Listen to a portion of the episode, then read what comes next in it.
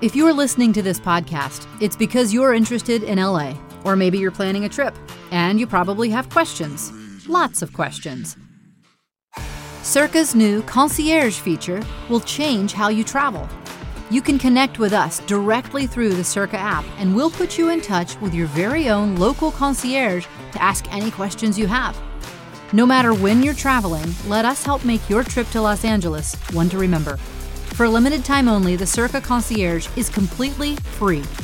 So download the Cerca app from the iOS App Store and connect with us. You've got questions, we've got the answers. Cerca, love the world you live in, and we'll help you explore it.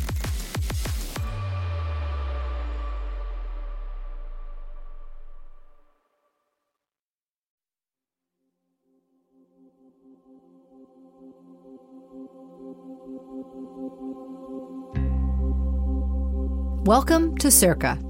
You're listening to part two of our epic road trip up the California coast. If you haven't heard part one yet, you might consider starting there at the beginning of the journey. If you start here, just know you're starting from the charming city of San Luis Obispo, about a four hour drive up the coast from Los Angeles. In this episode, you'll hear about some places and some recommendations for things to do and to eat. Don't worry about taking notes. Like all of our episodes, we'll put it all in the Cerca app for you. In part one, we left Los Angeles, where the first bell of El Camino Real was established. We ate lobster rolls and drank wine and heard about the car culture that makes Los Angeles move. Now it's on to Big Sur and the very beginning of California.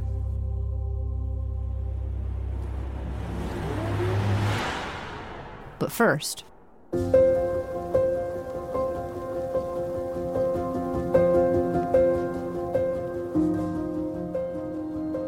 Cerca.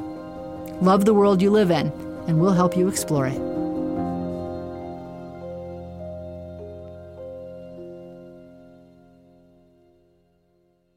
The Castle. We're departing this morning from San Luis Obispo. Hopefully, after a night's sleep tucked in next to a fire with cool air from the hillsides floating in quietly through the window.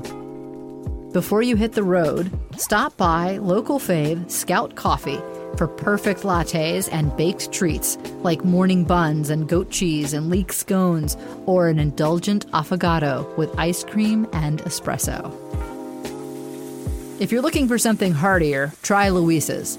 I'll put it this way they put bacon in their waffles.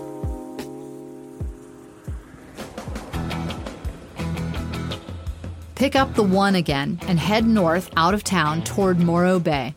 It's a quick hop to the ocean, and what you've come for is the spectacular view of Morro Rock, the remains of a long extinct volcano. You can drive right up to the rock and hike around the backside. Or rent a kayak and paddle around in the calm bay.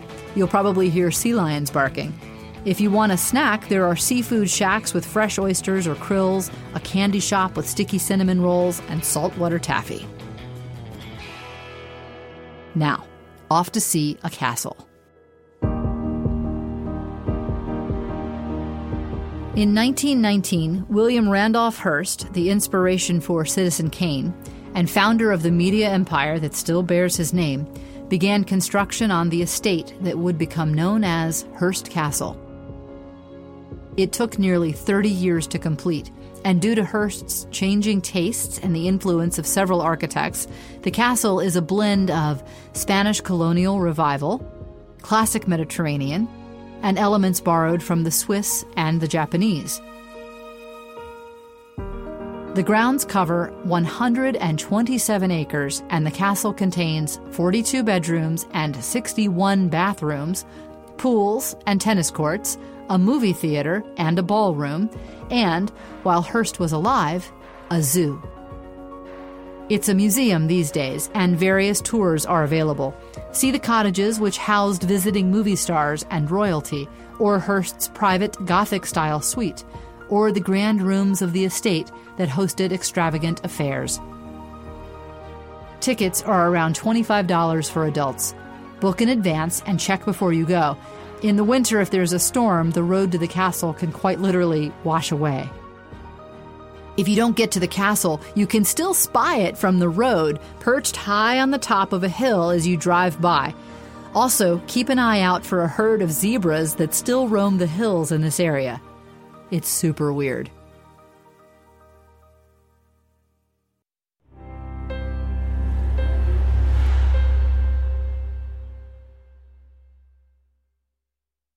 Big Sur. Get back on Route 1 and head north, following the signs pointing toward Los Padres National Forest and Big Sur. One tip before you get too far make sure your maps, podcasts, and music are downloaded before you head out, as most areas of the route you're about to drive through won't have cell reception.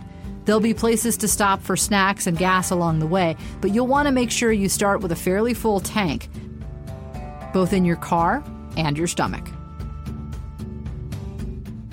On your way from Hearst Castle, make your first stop immediately at Piedras Blancas State Park. You'll see the signs on your left for the elephant seal viewing area. The best time to see this endangered species is over the winter months, from December through March, when these giant animals pile along the beach with their babies. As you head up into the Los Padres National Forest, you'll have a bit of a drive along the coast. In the winter and spring, the green hills will be full of bright yellow California poppies. Look out for hawks and falcons, in particular the peregrine falcons, who are tricky to spot because they can cruise as high as 3,000 feet up, but are the fastest animal on Earth when diving for prey. They've been clocked at speeds of up to 200 miles per hour. You might also be lucky enough to spot a California condor. These birds in the vulture family have a wingspan of nine and a half feet, but they're also very difficult to spot because there are only around 300 of them in the wild. The LA Zoo has been rehabilitating these birds for decades and has successfully saved them from extinction. As you start to climb up into the Big Sur region, you'll pass the Ragged Point Inn. There's a gas station here, bathrooms, and an espresso bar. If you need gas, you'll want to get it, even though it will be expensive. For the next hour or so, you will curve along the cliff's edge as it winds in and out, up and down, offering spectacular views out over the ocean at every turn. Every time you think you've seen the most amazing vista, there'll be another, even more amazing one. Luckily, there are plenty of turnouts to stop if you want. The Big Sur region was relatively untouched until 1937 when Highway 1 opened to automobiles and still it remained quiet until after World War II, when gasoline rationing eased. Its popularity with tourists has only grown since, so we definitely recommend visiting outside of busy summer months and avoiding big holidays. There are a few stops for hot springs along this stretch, and one of the more unusual is Slate's Hot Springs at the Esalen Institute. To access the hot springs, you can book a spa treatment or a massage at the Institute during the day. But for a unique local experience, the hot springs are open to the public every night between 1 and 3 a.m. It's a bit bizarre, but there's nothing quite like soaking in waters heated by the Earth's core on a cliff overlooking the ocean with a starry night sky hanging overhead. Notably, clothing is entirely optional.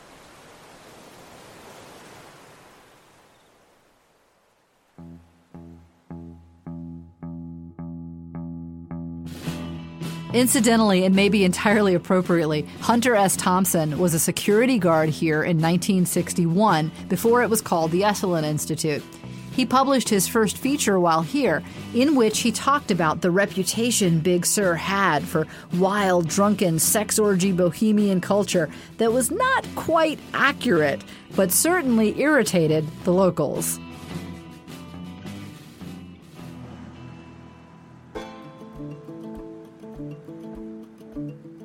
As you drive, look out for signs for Julia Pfeiffer Burns State Park. They can be easy to miss. Inside the park, there's a small hiking trail, only about a quarter mile to the lookout. It leads to an overlook and a stunning view of McWay Falls. The rocky hillsides are dotted with yellow Bermuda buttercups and perfect white thimbleberry flowers. It'll be a brief stop, and you may pay a $10 entrance fee for parking, but here you can take the photo of McWay Falls plunging into the ocean that you'll see on postcards in every souvenir shop. You'll probably need a snack break right about now. Luckily, you're heading into Big Sur Village. You'll be into the woods with towering coastal redwoods all around you. The little town of Big Sur, if you can call it that, is centered in a stretch of storefronts along the road a couple of inns, several campgrounds, a gas station, and a post office. Stop at the Big Sur Bakery for a grilled cheese with onions or a short rib sandwich with aioli on home baked sourdough bread. In the off season, it might be closed when you arrive. Go next door to the Big Sur Deli. Get a warm torta with thinly sliced carne asada. Take your picnic to go. This next stop is easy to miss, so drive slowly, especially because GPS coverage here is spotty, so these are old fashioned word of mouth directions you're getting. About a quarter of a mile on from the bakery, on the left hand side, is the turnoff for Pfeiffer Beach, which is confusingly different than Julia Pfeiffer Burns State Park.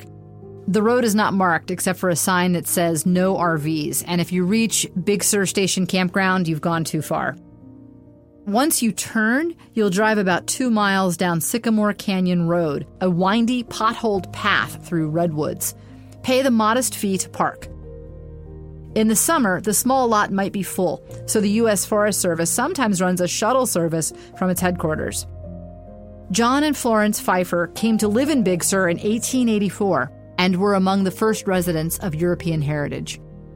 John's family having come from France, the Pfeiffers became known for their hospitality, welcoming travelers into their home. Eventually, they began operating their homestead as an inn, the Pfeiffer Ranch Resort. It is now the site of the Big Sur Lodge. Pfeiffer Beach is where you want to have your picnic and give your legs a stretch on this most beautiful hidden gem of a beach. The sand here is streaked with purple from manganese garnet that washes down from the hills. And the window and the rock formations are something special to see in person. It's a spiritual place and feels removed from the world somehow.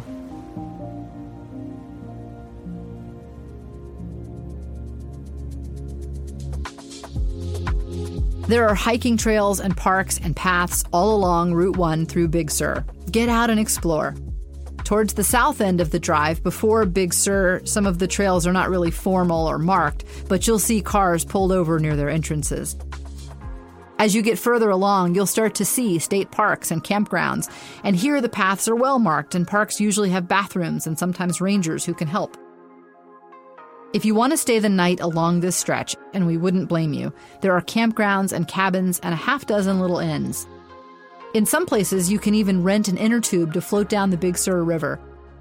Be sure to reserve your room or campsite ahead of time in the summer when all of these places are quite popular. And for true luxury, ocean views, spa services, yoga, and a price tag to match, we're talking four figures, you can stay at the Post Ranch Inn with a gorgeous room overlooking the Pacific, including a private soaking tub on your patio or a cozy treehouse. Like a real treehouse with a wood burning fireplace.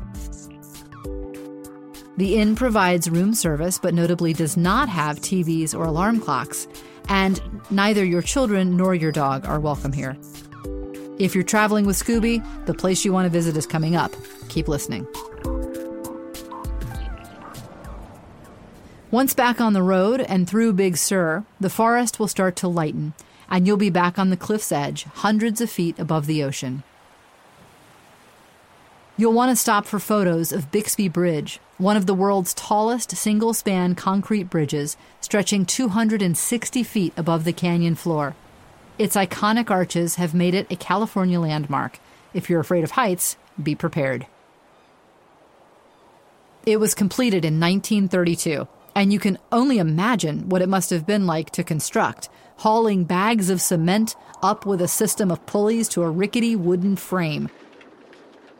Yikes.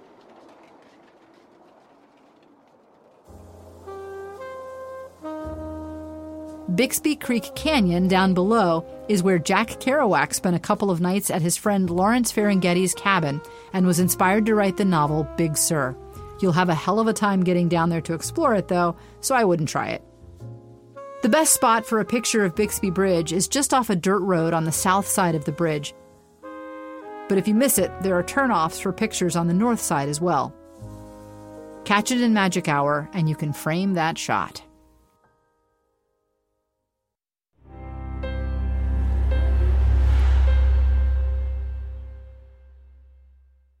Hi, everyone. Cerca is recruiting new concierges. A Cerca concierge is a friend to ask anywhere in the world. Real people on the ground, never bots. If you want to be a concierge for your city, go to cercatravel.com to sign up. Okay, it's time to commit. 2024 is the year for prioritizing yourself. Begin your new smile journey with Byte, and you could start seeing results in just two to three weeks. Just order your at home impression kit today for only $14.95 at Byte.com. Byte Clear aligners are doctor directed and delivered to your door. Treatment costs thousands less than braces. Plus, they offer financing options, accept eligible insurance, and you can pay with your HSA FSA. Get 80% off your impression kit when you use code WONDERY at Byte.com. That's B-Y-T-E dot com. Start your confidence journey today with Byte. Carmel by the Sea. The drive from San Luis Obispo through Big Sur to Carmel is about three hours without stops. And the windy road takes far longer than it looks like it should – unless you're okay with a little edge of your seat danger and the chance that you'll make your companion sick. My advice is to be sure to leave enough time to make the most of that drive during daylight hours, lest you miss out on the beauty of this stretch of the PCH. Book yourself a place to stay in Carmel or its twin sister Monterey ahead of time so you have somewhere soft to land. These two seaside towns are stunning, a truly fitting place to end your drive. Carmel is home to another California mission, one of the oldest in the state, and one of the prettiest. The Carmel Mission Basilica also holds the shrine of Saint Junipero Serra, who founded nine missions across California during the late 1700s. The work of the mission originally centered around converting the Ohlone people to Christianity, but in the end, most of them were wiped out by European diseases to which they had no immunity. The building these days has been restored and burnished with beautiful results. Carmel's character today, which has the air of a quaint Riviera town, is really thanks to its development as an artist's enclave. In 1905, the Carmel Arts and Crafts Club was established, and then a year later, when an earthquake rocked San Francisco, scores of artists, writers, actors, and musicians fled the flattened city for this haven by the sea. They were welcomed with open arms, and many never left. They opened shops and studios and theaters and galleries. And this legacy remains, making Carmel one of the most picturesque, artist friendly towns in all of California.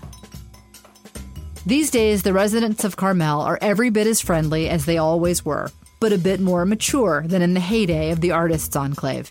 And the town is quiet and peaceful, especially in the evenings when shops and restaurants close early, and lots of these restaurants cater to an upscale clientele. Keep it in mind if you're looking for after hours fun or if you're on a budget. Take in the village by strolling down Ocean Avenue and the charming downtown streets and stopping into the fairy tale looking Cottage of Sweets or the Pilgrim's Way bookshop, especially if you're toting kids. Carmel has over a dozen beautiful courtyards tucked in and around the streets, some lined with bamboo and fountains, English Tudor architecture, and bright bougainvillea climbing the walls. It's also full of charming and fairy tale like cottages with names like Fiddler's Green and Bon Ami. Just wander around the streets and enjoy. Plenty of restaurants and cafes are tucked into these streets as well, but our choice here is dining al fresco. Pick up prime rib sandwiches, salads, deviled eggs, fresh fruit, a country baguette, and a bottle of wine at Bruno's Deli or Nielsen's Market, or visit the cheese shop to build your own exquisite cheese plate. Then take your picnic to either the perfectly manicured Devendorf Park or down to stunning white sand Carmel Beach. In a town famous for its art, the most standout work might belong to nature. Carmel Beach is a perfect crescent bay of soft sand rimmed by the scenic walking paths and cypress trees. And even better, the beach, as nearly everything in Carmel by the Sea, is dog friendly. Hotels, restaurants, and shops all have accommodations for four legged family members.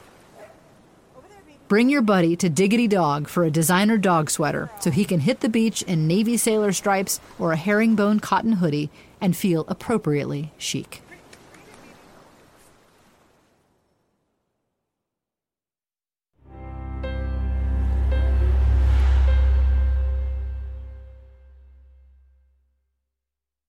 Monterey. Finally, the apex of our road trip a journey backwards through history from Los Angeles to the birthplace of California.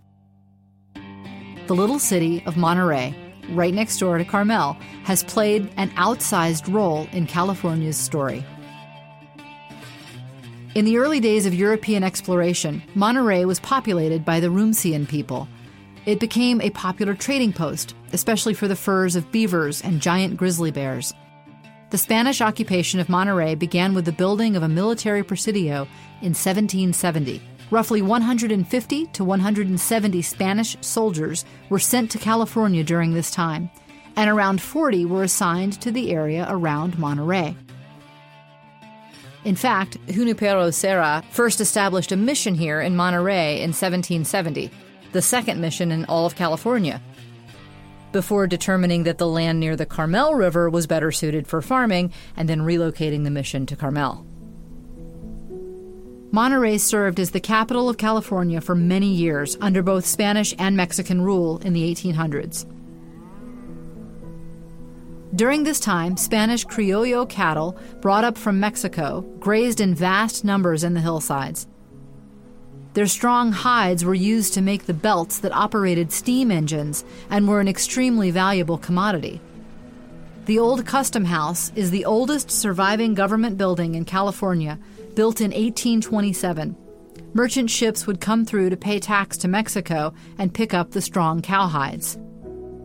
In 1846, during the Mexican American War, the American flag was hoisted here in Monterey to claim California for the United States. After the war, the Constitution of California was drawn up here in advance of California's official entry into statehood. You can visit the old custom house as it's been carefully preserved as a part of the Monterey State Historic Park. Ask the guides here to show you the iron safe that is an original artifact from the old shipping and trading days. Take your car a few blocks into historic Monterey and get some lunch at Alta Bakery. Many of the walls in this historic district were once originally part of the old stone Presidio walls built by the Spanish. The complex that the bakery calls home now was constructed in 1827 of those sturdy adobe bricks we told you about earlier. It was built as the home and general store of the American sea captain John B.R. Cooper. The food at the bakery, however, is entirely new Californian. We recommend the charred zucchini dip with house made pickles and toasted sourdough. And if there are any left when you get there, get a donut. It might be filled with lemon curd and topped with meringue. Monterey's tourist hub centers around Cannery Row, which was once a collection of sardine canning plants supported by a thriving fishing industry in Monterey Bay in the first half of the 20th century. By the 1970s, the canning plants had all closed after overfishing collapsed the industry, but this waterfront stretch has been reimagined as shops and restaurants and pedestrian friendly bike paths. The author John Steinbeck grew up not far from Monterey, and one of his most famous works was set within and titled Cannery Row. You'll see his name and likeness all over this neighborhood. About 30 minutes from Monterey, you can visit the John Steinbeck Center in the city of Salinas, where the writer was born. Wander along the waterfront of Monterey Bay. It isn't great for swimming, but if you like, there are plenty of options for scuba diving to explore the kelp forest. The kelp also attracts sea otters. Head over to San Carlos Beach just down the road from Cannery Row to watch them diving for their lunch. snails, abalone, mussels, and clams on the seafloor. With all of the outside activities, beaches, and oceanside history in this neighborhood, the most well known attraction in Monterey is indoors. The Monterey Bay Aquarium occupies the site of one of the largest former canneries on Cannery Row, and it is the premier aquarium and research center on the West Coast. It was also the first aquarium to house and care for a great white shark, and still has an impressive collection of sharks, penguins, fish, and crustaceans to enjoy. You just won't be able to eat them.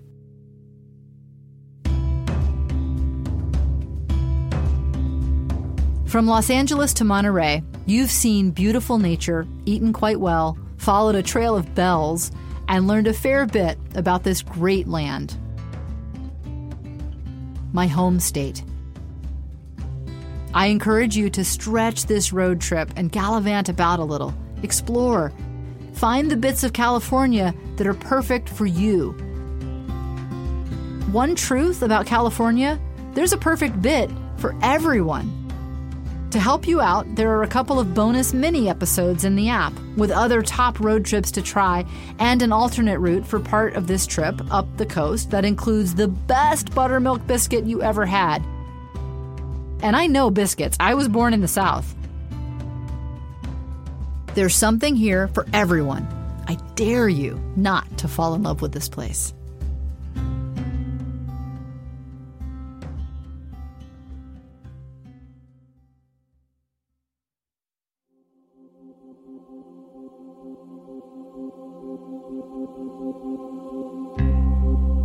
Thanks for road tripping with us on the PCH. Remember to check out the other episodes in this guide for deeper dives into LA including its architecture, its food, and what to do in the city with children. Whether you're heading to Los Angeles right now, sometime in the near future, or would just like to learn all about a place we truly love, you'll get instant access to the full guide plus new episodes on a regular basis when you subscribe to Cerca. Maybe you'll want to check out our guides for Barcelona, Rome, Mexico City, and many more to come. For access to everything that comes along with a Cerca subscription, be sure to download the Cerca app. Cerca. Love the world you live in, and we'll help you explore it.